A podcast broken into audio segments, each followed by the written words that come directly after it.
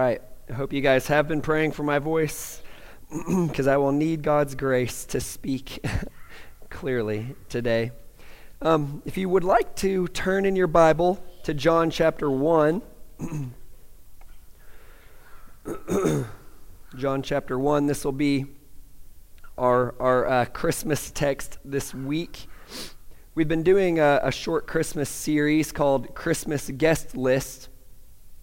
And this was uh, meant to help us prepare for, for who it is we're celebrating having come that first Christmas, right? Help us to prepare our hearts. And so we're looking at different uh, biblical titles that were given to Jesus to see who this guest was that came that first Christmas. And, and again, this helps us because this world wants to inundate us with distractions, things that literally pull us away from God. Not, not everything, but uh, many things in this world, even in the Christmas season, pull us away from God. So I'm hoping we can use this guest list of who came that first Christmas to draw us back, to prepare our hearts for true worship, uh, both now and on Christmas Day, and even to prepare us, you know, once again for, for giving Him gifts, offering Him gifts I, think of uh, Romans chapter 12, where it says, you know, to offer ourselves as a living sacrifice, holy and acceptable uh, to God. This is your, your pleasing act of worship. This is, this is what I'm talking about when I say give him gifts. I, I don't, I don't uh, mean, mean much else. I don't mean you can earn your salvation. I mean you, you so fully enjoy God, so fully enjoy serving him because you see who he is that you want to live for him and sacrifice what you might call your, your former life for him. Well, last week, I apologize for my cracking, it's just going to keep happening. Last week, I'm used to having inflection in my voice, so I'm going to have to talk monotone, I guess, all the whole time. last week, we looked at the, this, this first uh, facet of our Christmas guest list, and that was the seed or the offspring of Abram. You guys remember that? Because we've been going through uh, Abraham's life, Abram's life in Genesis. And so I thought it was fitting for us uh, to see that Jesus was the fulfillment of the promises given to Abram, especially that all the families, all the, the nations of the world would be blessed through Abram, specifically through this seed, this offspring, Jesus. And the way that this, this offspring blessed them was that he, he took care of our ultimate problem that is, our, our separation from God, our unrighteousness because of sin.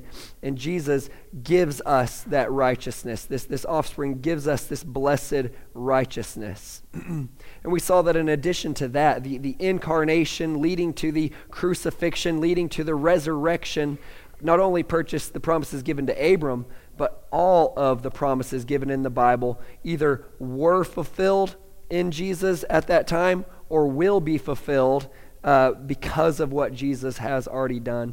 And that is what we saw in the seed of Abram. And I, I think that's a pretty wonderful guest. It's a pretty wonderful guest that we can prepare our hearts to worship and celebrate.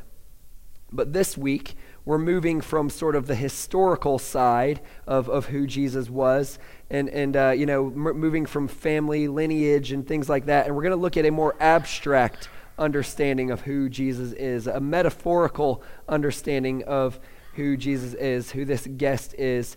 And that is, you might see it in your, your outline there, is Jesus is the light.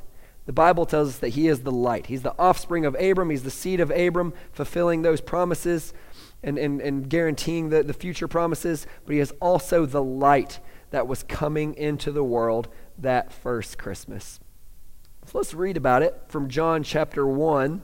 I'm going to do verses 1 through 18. And I want you to note uh, the times that the word light is used, but also try to get, you know, the big picture of what's going on here. This is a strange Christmas text. I get that. There's no uh, uh, manger or star or anything like that, but it is talking about the entrance, the incarnation of Jesus. And it goes on to talk more um, about what he did and, and um, even the offer of salvation, but it, it is uh, talking about the, the, the, coming of Christ. This is the, the prologue to the book of John. Here we go. In the beginning was the Word, and the Word was with God, and the Word was God. He was in the beginning with God. All things were made through him, and without him was not anything made that was made. In him was life, and the life was the light of men. The light shines in the darkness, and the darkness has not overcome it. There was a man sent from God, God whose name was John. It's talking about John the Baptist, not John the author of this book. there was a man sent from God whose name was John. He came as a witness to bear witness about the light, that all might believe through him. He was not the light, but came to bear witness about the light. The true light, which gives light to everyone, was coming into the world. That's Christmas, right? It was coming into the world. He was, he was in the world, and the world was made through him, yet the world did not know him. He came to his own, and his own people did not receive him. But to all who did receive him, who believed in his name, he gave the right to become children of God, who were born not of blood, nor of the will, will of the flesh, nor the will of man, but of God. And the Word became flesh and dwelt among us and we have seen his glory, glory as of the only Son from the Father, full of grace and truth. John bore witness about him and cried out, This was he, this was he of whom I said, He who comes after me ranks before me, because he was before me. For, it, for from his fullness we have all received grace upon grace. For the law was given through Moses, grace and truth came through Jesus Christ. No one has ever seen God. The only God who is at the Father's side has made him known. That is our text for today. Let's pray. Father God, give us minds to understand what it is for Jesus to be the light of the world. Lord, there should be nothing more astounding to us than the reality of the incarnation of God the Son. God, please help us this year not to miss it, not to miss the, the splendor of what happened. God, I think about the angels that you sent. They, they came proclaiming good news of great joy but some of us don't know what to be happy about.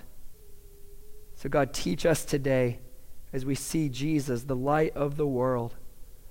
I pray all this in your Son's name. Amen.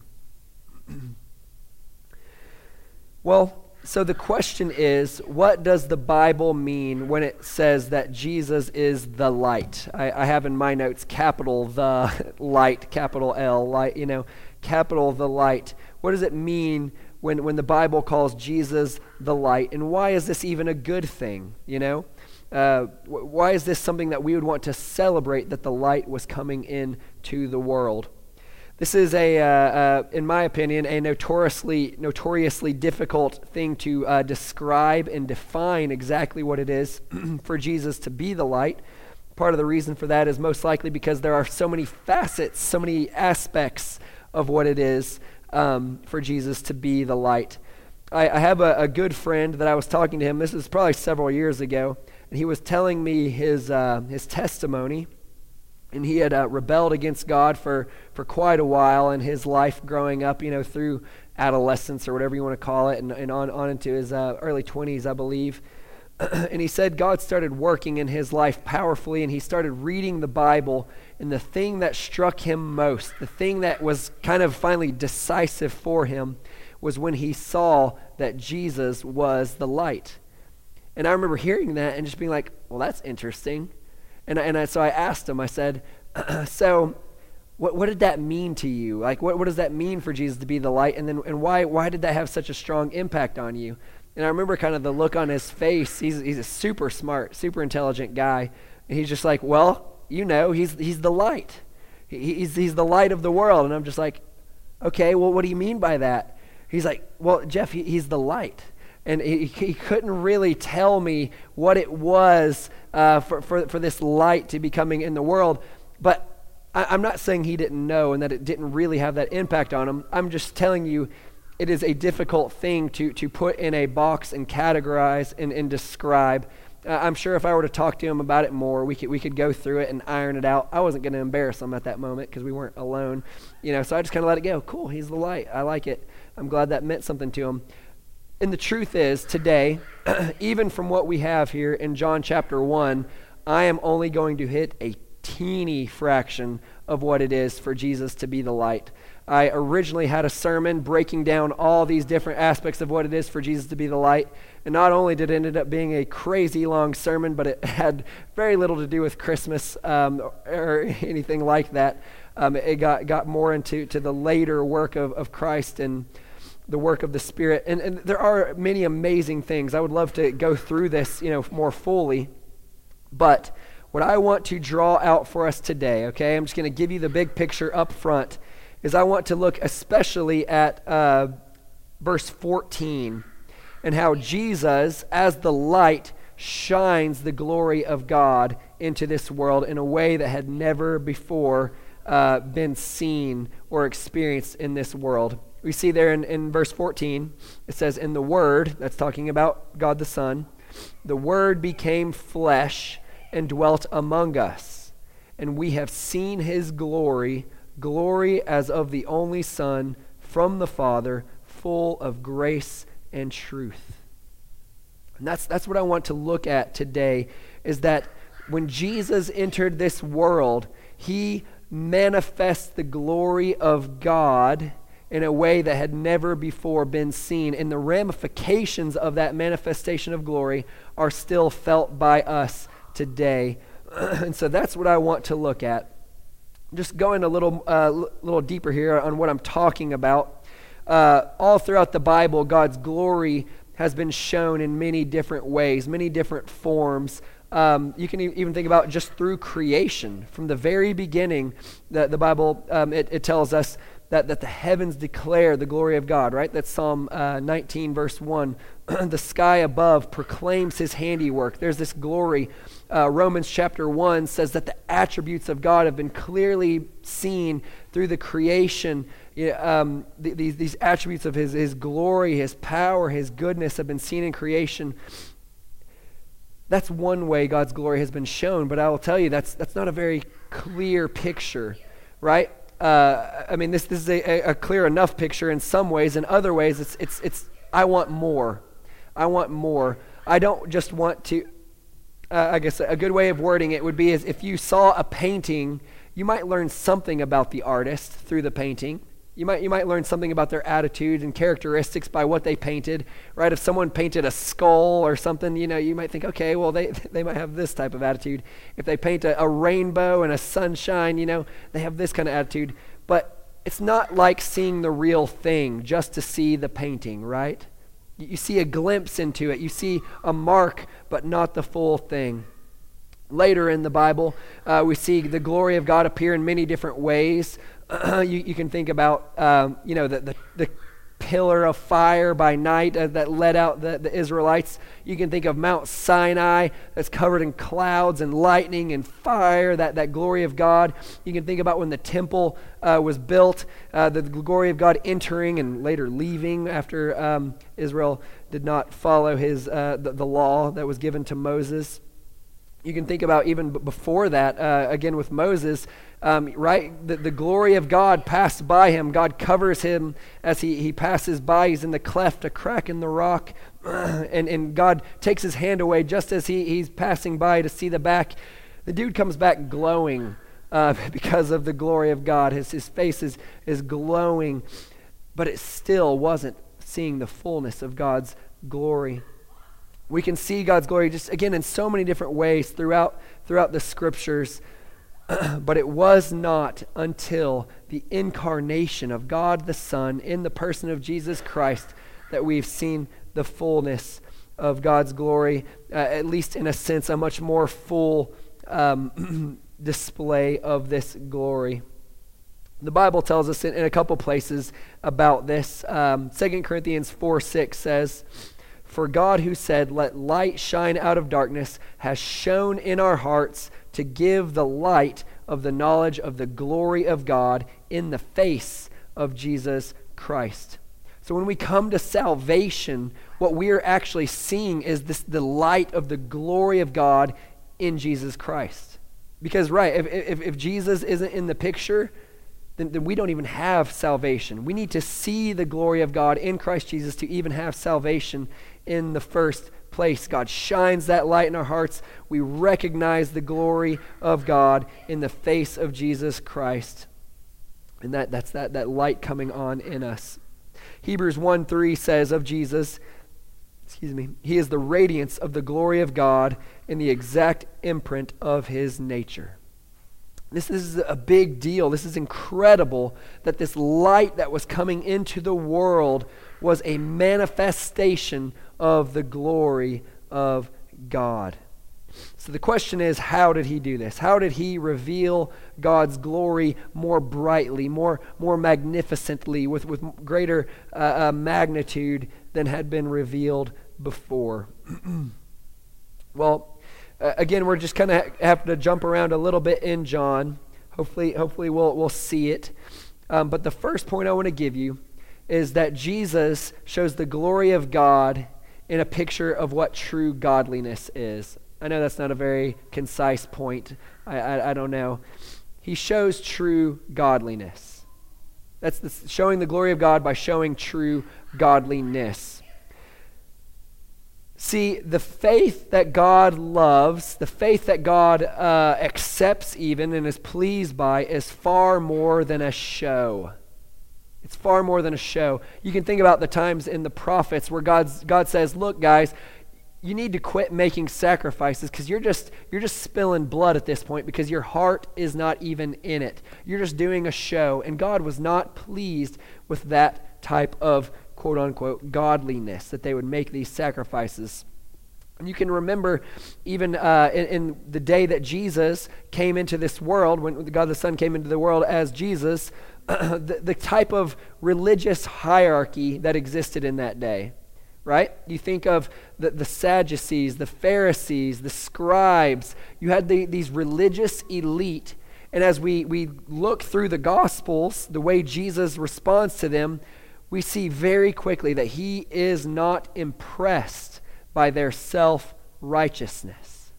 I'm not saying that, that all of the people in, in these groups were, were self righteous and, and trusted in themselves rather than God, but that's, that's the picture that we get in the Bible is that the large majority of the religious leaders of the day, the religious elite, were self righteous, self serving and so they, they would teach people, but they, they did it only to receive glory from men, the Bible tells us.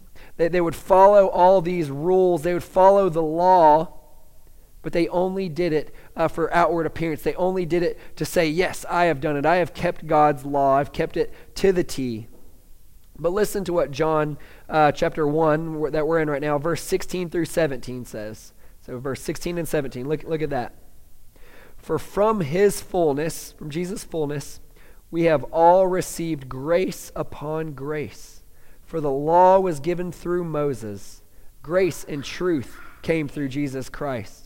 No one has ever seen God. The only God who is at the Father's side, he has made him known. but I guess the, the main thing I'm pointing out there is verse 17. It says, For the law was given through Moses. What's that talking about? That's talking about the, the, the, the, Sinai covenant, the, the law that God gave. You think of the, the Ten Commandments were kind of a, a heading for it, but there was so many details of, of how these people were supposed to live uh, lives uh, the way God wanted them to. But even that was meant to be done from a heart that trusted God. Even that was to be done from a heart that recognized that these sacrifices, that, that all these things were pointing to something and someone greater, namely Jesus Christ. It was supposed to be done still from a heart of dependence. It says the law was given through Moses, but that law, if it was done apart from faith in the future grace of God, faith in what God was going to do in Jesus, was useless. And that's what the Pharisees were following. That's what the scribes and the Sadducees were following. They were just following this law. They were doing these vain outward actions.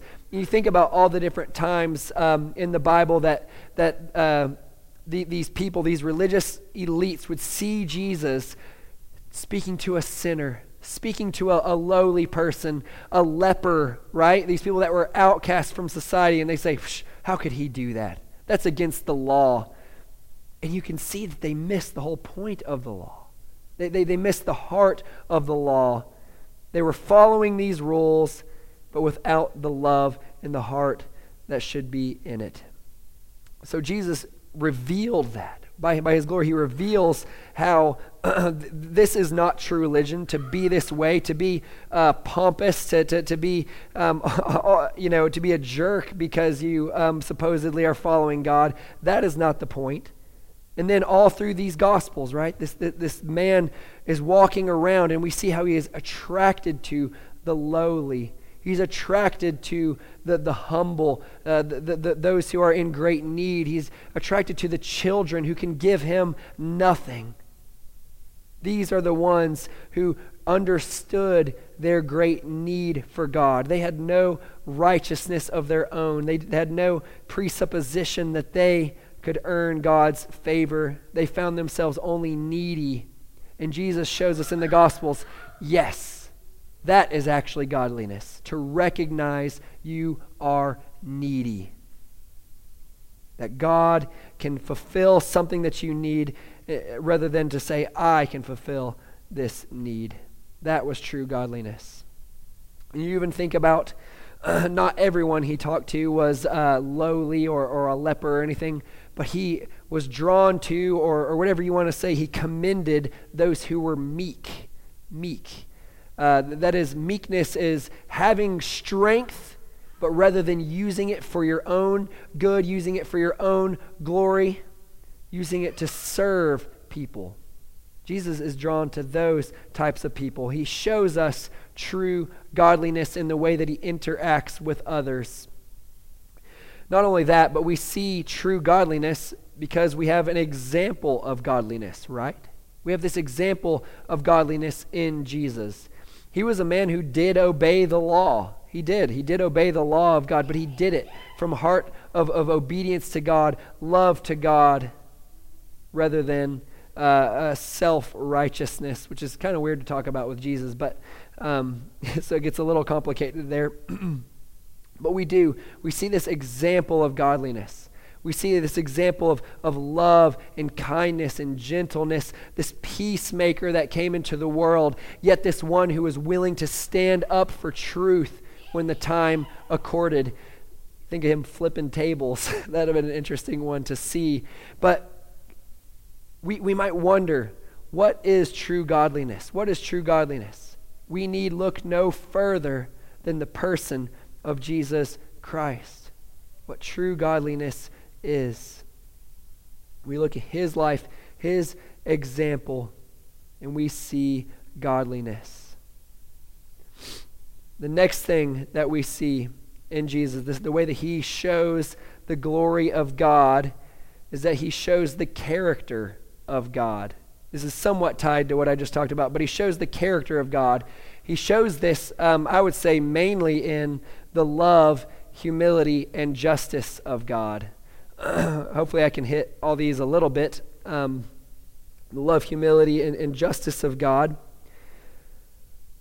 How did God demonstrate his own love for us? Anyone know how that verse goes? Romans 5 8. God demonstrates his own love for us in that while we were still sinners, Christ died for us we see the love of God in the incarnation of God. He took on flesh literally so that he could go to the cross. Jesus said, I came not to be served, right? But to serve and to give my life, or the Son of Man came not to be served, but to serve and to give his life as a ransom for many. This, this was Jesus. This is the character of God. Again, in the, in the Old Testament, we, we do see the mercy and tenderness of God. But here in Jesus, we see this amazing mercy. We see this amazing condescension, this amazing love. And he does this even in humility. I need to be really careful when I talk about the humility of God uh, because God has no reason to be humble. we have every reason to be humble. But that's kind of the point. He had no reason to be humble, yet he condescended. He, he, he came down to us. And in that, we see his love. Right? We see in uh, verse 9 of John chapter 1, our, our text, it says, The true light, which gives light to everyone, was coming into the world. It says in verse 10, He was in the world, and the world was made through him we saw that in, in the, the first verses. It says, He was in the beginning with God. All things were made through him, and without him was not anything made that was made. This is God coming into the world. This is incredible. This is the Creator coming into His creation. And I would even mention the creation that had been uh, uh, put under a curse because of the sin of man. He came into the world. He took on this flesh. Of course, verse 14, and the Word became flesh and dwelt among us. This, this is amazing. The, the one who has no need of humility takes humility on himself. And you even think about the, uh, the way that Jesus came into the world. This is God. This is the, the, the, king of the universe, the ruler, creator of the universe coming into the world. And how did he come into this world? This kind of, you know, draws us back to the little Christmas stories, the nativities, you know, all these things. Who was Jesus' mother? Uh, right? We can start there. Who, who, was it that the angel came to and said, You're going to have a son, and his name will be Jesus because he will uh, be, be the Savior? She, she was no one special.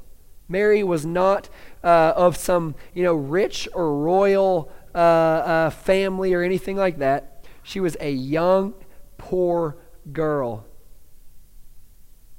Where was he born? Well, you think about he was born in Bethlehem, but you know, in Bethlehem, he was born in a manger, right? He's born in this area where, where the animals live, and he's laid in a feeding trough, and he's, he's wrapped just in these swaddling cloths.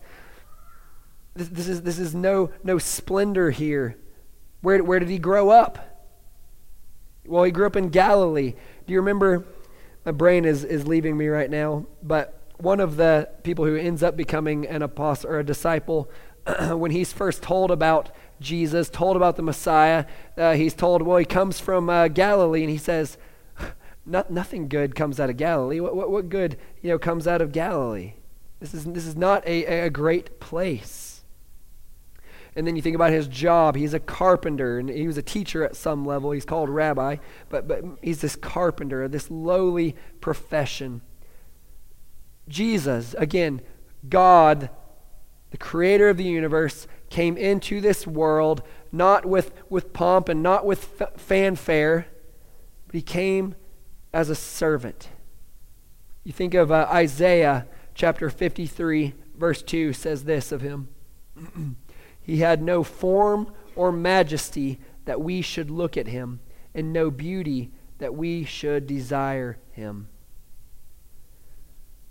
Jesus, when he came into this world, was not chasing some, some, some vain praise of men that they would see, oh, look how regal and great he is. No. He was bringing true glory into this world.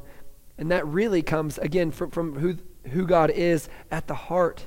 It didn't matter that he, he didn't look like a king, he didn't have this form or majesty or this beauty. He just looked like a guy, he just looked like a, a normal guy. We think of, uh, again, Philippians chapter 2 kind of goes through this, uh, what Jesus did as well. 2 verses 3 through 7 says, He's speaking uh, to, to us do nothing from selfish ambition or conceit, but in humility count others more significant than yourselves. Let each of you look not only to his own interests, but also to the interests of others. Have this mind among yourselves, which is yours in Christ Jesus. That, that, that mind of humility, that, that's what Jesus has. You, you should have that as well. Who, it says, verse 6, who, though he was in the form of God, did not count equality with God a thing to be grasped, a thing to be held on to, but emptied himself by taking on the form of a servant being born in the likeness of men. Jesus did not stop becoming, or the Son of God the Son did not stop bec- being God when he became a man. It says he emptied himself not of being God, but it says that he emptied himself by taking the form of a servant. He took on the weight of humanity, the weight of being human, uh, I guess you could say, as a servant. Again, he, he came into this world with no, with no outward beauty to, to recognize just these, these vain uh, praises from men. And you know what? The vast majority of people, that this glory of God comes into the world, showing the heart of God, and the vast majority of people rejected him because he did not come with outward glory, outward fanfare and strength. You look at verse 11 of John chapter 1. verse 11 He came to his own, and his own did not receive him. His own people did not receive him. That's talking uh, really about the Jews, the people of Israel. He came to his own, right? He's born um, in, in the Jewish nation. That was the promise given to Abram. he came to his own, and his own people did not receive him. This is, this is a pretty crazy thing. You say, well, how does that show the glory of God that these people rejected him? Sure, we get to see the heart of God and his love for us sinners by coming into this world, but, but people didn't even receive him. Well, I'll tell you another way that Jesus shows the glory of God, and it is in the sovereign providence of God. Sorry if you're writing those down, those are big words. the sovereign providence of God. Jesus really could have come glowing like the angels. He really could have come in robes and wearing a crown. He really could have come in these ways. But he came into this world taking on the form of a servant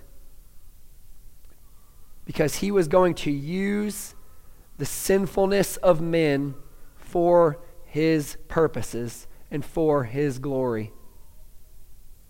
I mean, you think about it. Why did the Pharisees and the Sadducees and the scribes reject Jesus?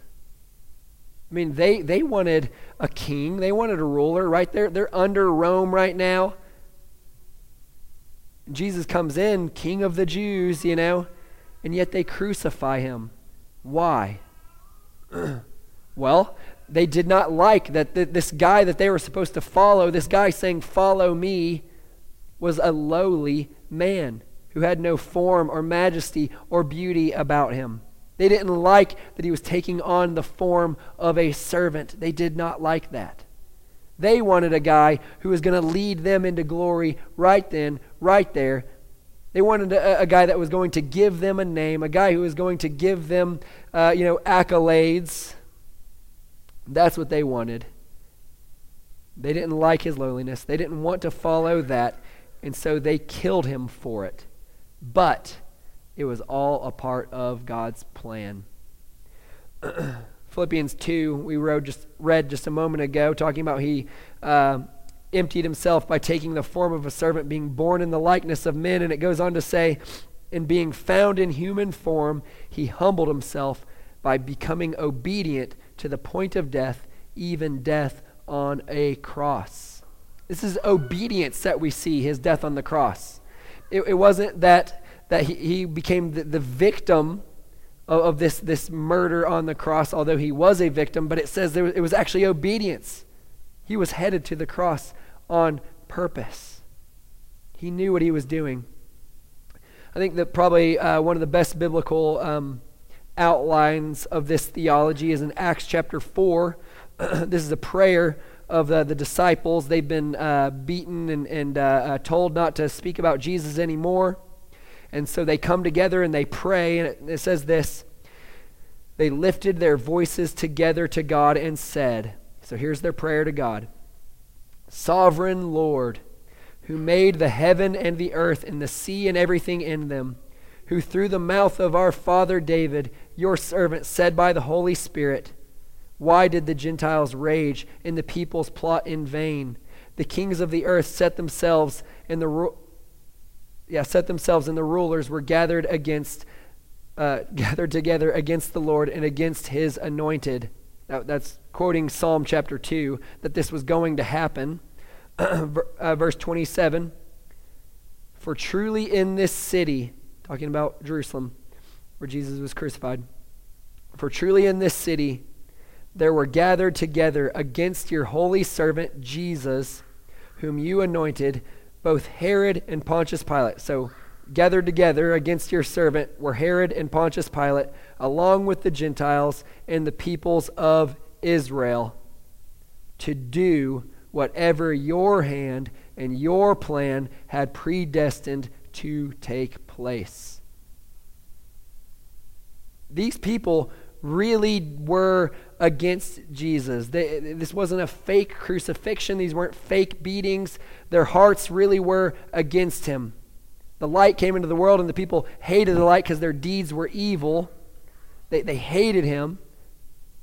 And so they crucify him. But we see here that all they were really doing was what God's hand and plan had predestined to take place. And you even think of Isaiah 53, where I quoted earlier that he had no form or majesty or beauty.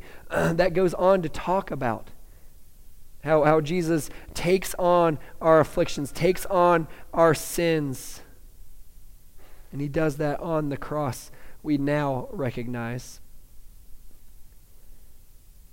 God had this sovereign plan God had a sovereign plan to show his glory, and he does it in this salvation, in this justice that he shows. I'm going to read for you uh, Ephesians 1.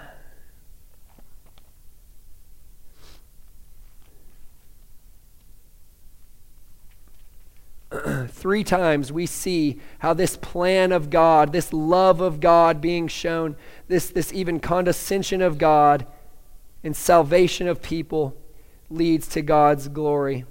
I'm going to start in verse 3, Ephesians chapter 1 verse 3. It says, "Blessed be the God and Father of our Lord Jesus Christ, who has blessed us in Christ with every spiritual blessing in the heavenly places, even as he chose us in him before the foundation of the world, that we should be holy and blameless before him.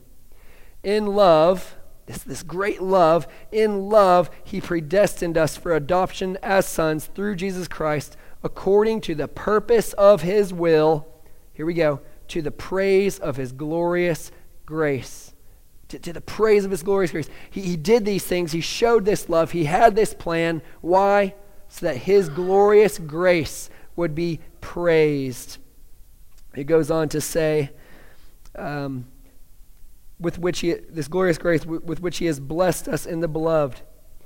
In him we have redemption through his blood, the forgiveness of our trespasses, according to the riches of his grace, which he lavished upon us in all wisdom and insight, making known to us the mystery of his will, according to his purpose, which he set forth in Christ as a plan for the fullness of time, to unite all things in him, things in heaven and things on earth in him we have obtained an inheritance, having been predestined according to the purpose of him who works all things according to the counsel of his will, so that we who were the first to hope in Christ might be to the praise of his glory. I hope you're seeing this wor- these words over and over.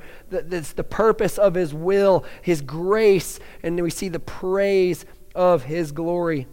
It says, In him you also, when you heard the word of truth, the gospel of your salvation, and believed in him, were sealed with the promised Holy Spirit, who is the guarantee of our inheritance until we acquire possession of it to the praise of his glory. Jesus could have come, God the Son could have come, taken on any form. He did bring glory, the light of the, God's glory into this world but not in the way that people wanted. It wasn't these shallow ways of beauty and, and splendor and, and, you know, and, and majesty of, of clothing and uh, strength in a, in a leadership sense. No, he came in humility. He came in love. He came in kindness and mercy as a servant to show that God wants to serve us so that we can enjoy him. And he even shows, I, I, told you this, he even shows his justice there. He even shows his justice there on the cross that, yes, you have sinned against God. Yes, you have sinned against this glorious God who really does deserve all of your worship, really does deserve all of your obedience. But you know what? I'll pay for those sins in my Son who came as Jesus Christ. Justice was served. Your sins were paid for in Jesus Christ. And that shows the glory of God that, that sinning against Him, turning against Him, rebelling against Him must be punished. There is justice in that. But we see the love of God, the mercy of God, in that He pays for that, that, that wrath. He pays for that sin that we had committed. We see the character of God. We see the sovereignty and providence of God. We see the justice of God. All of this shows us His glory. And there's one final thing that Jesus did I want to finish with today. One way that He brought His glory into this world, the glory of God, is that to those who trust Him, He gives us that light and he makes us to reflect that light. this is not a light of our own, this is a light given to us. Again, we're not talking about actually shining, we're talking about this spiritual light, this spiritual life. Uh, John chapter 1, verse 12, our passage, it says, But to all who did receive him, who believed in his name, he gave the right to become children of God. So, that children of God is what I want to focus on for just a moment. That means a lot of things, and I can't go down every single road. One thing is we, we become heirs of God, right? We're, we're a part of His family, we get that inheritance. but another way, another sense in which children of God is used in the Bible is the way that we take on a family likeness. Uh, my wife and I were talking the other day I, I guess we were doing a devotional or something that was asking us, uh, you know, what, what things do you see in yourself and your parents that you want to uh, keep going, you know, uh, the, these good attitudes, good things that they, they built into you, and what things do you want to change, you know. And uh, it, it, was interesting um, thinking that through of how many of the, the good things that, that, you know, at least in a worldly sense, the good things, um, you know, maybe a hard work ethic and things, you know, have been passed down from our parents. Uh, but then it's kind of sad on the other hand that the attitudes that we may not like so much about our parents we now see in ourselves. And obviously, with you know a child, we want to break the cycle there. But the same should be true with us and God. Because when we trust in Christ, when we, we, when we do this, we are literally born again as children of God we should, at that point, take on a family likeness. We should take on attitudes of God. We should take on actions of God. He gives us this light. He makes us to reflect this light and glory. Um, Ephesians 5 8 says this. It says, For at one time you were darkness at one time you were darkness. That, that is a, a state of nature. That is at the, at the essence you were darkness. but it says, But now you are light in the Lord. Walk as children of the light. At one time you were darkness, but now you are light in the Lord. Walk as children of the light. Jesus, when he, he came into this world, he brought this glory of God, he brought this light and when we believe in Him, when we trust in Him, He gives us that light. He makes us that light. And one of the main purposes of that is that we can reflect His glory. We can reflect His glory. The same way the moon has no light in and of itself, it only reflects the light of the sun. We are to reflect the light of God. Matthew 5 14 through 16, Jesus says, you are the light of the world. You're the light of the world. A city set on a hill cannot be hidden, nor do people light a lamp and put it under a basket, but on a stand, and it gives light to all in the house. In the same way, let your light shine before others that, so that they may see your good works and give glory to your Father who is in heaven. God has made you, if you've trusted in Jesus, God has made you his child, yes, for an inheritance, but also to take on a family likeness. He has changed you from the inside out, and the new fruit that should be on you is that of the glory of God, that of things that glorify Him. I, I, think about some of the most striking people I've ever met in my life. And I've, I've, met, you know, some famous people along the way. I've met some people that, you know, were, were pro this or that. But the most striking people I have ever met in my life were those who were godly and most reflected the glory of God. And those people truly made me want more of that God.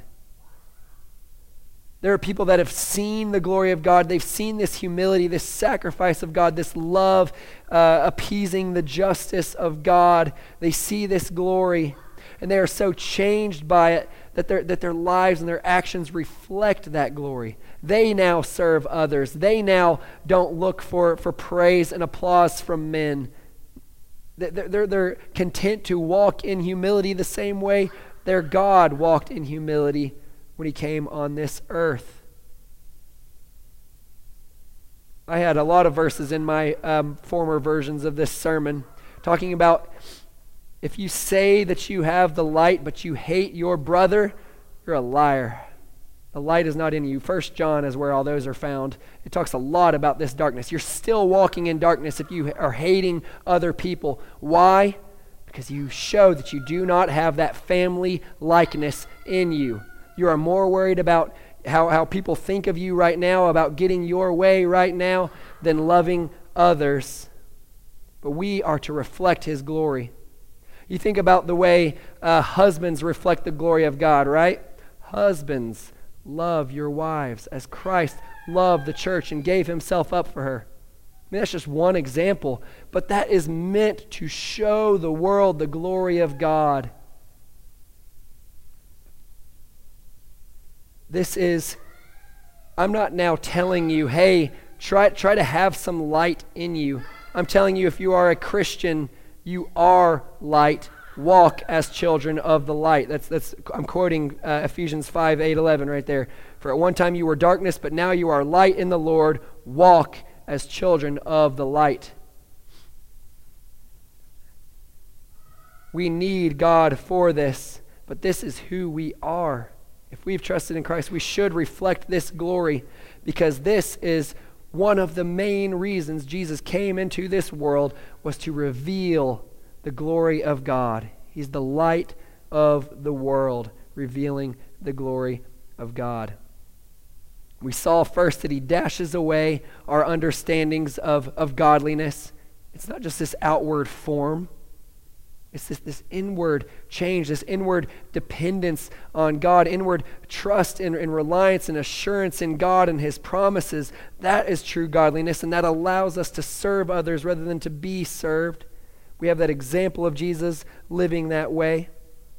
We see the glory of God in the character of Jesus, his love, his humility, all demonstrated, especially as it coalesces with the justice of God.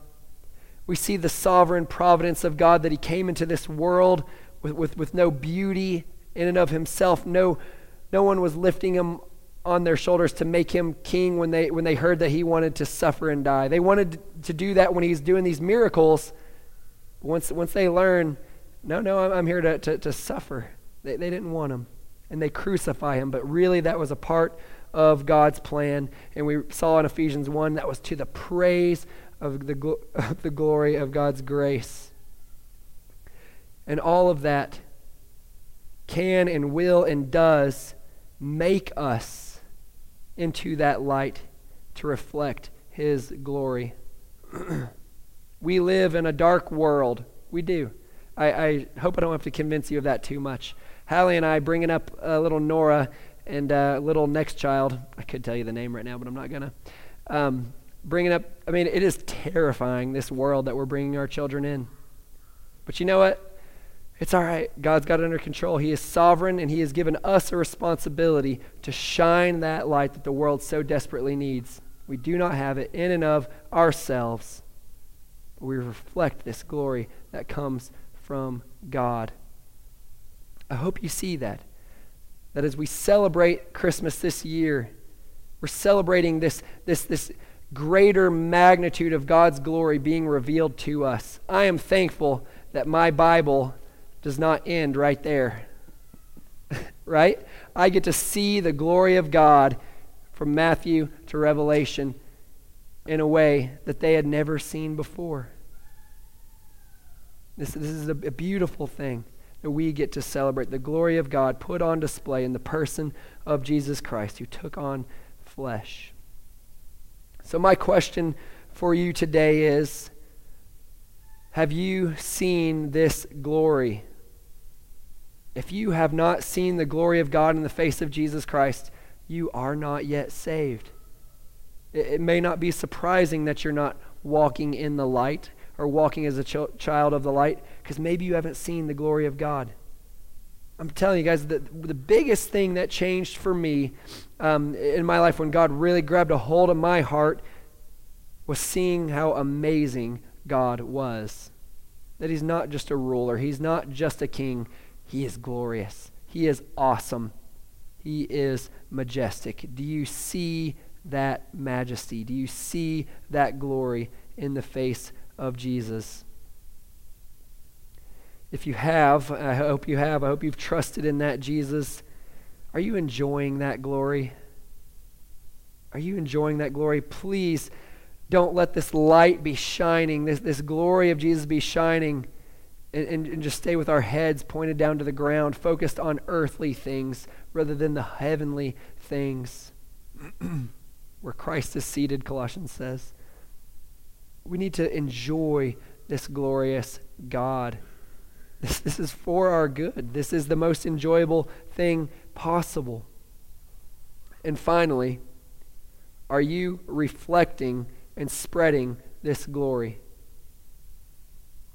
Is, God's glorious grace being praised because of your life? Because it so reflects the glory of God. This is what we've been made to do. This is the, the wonderful responsibility that we have been given that is entirely empowered by God. But we still have to walk as children of the light. I'm thankful today that I get to see this God of glory in the face of Jesus Christ. Let's pray.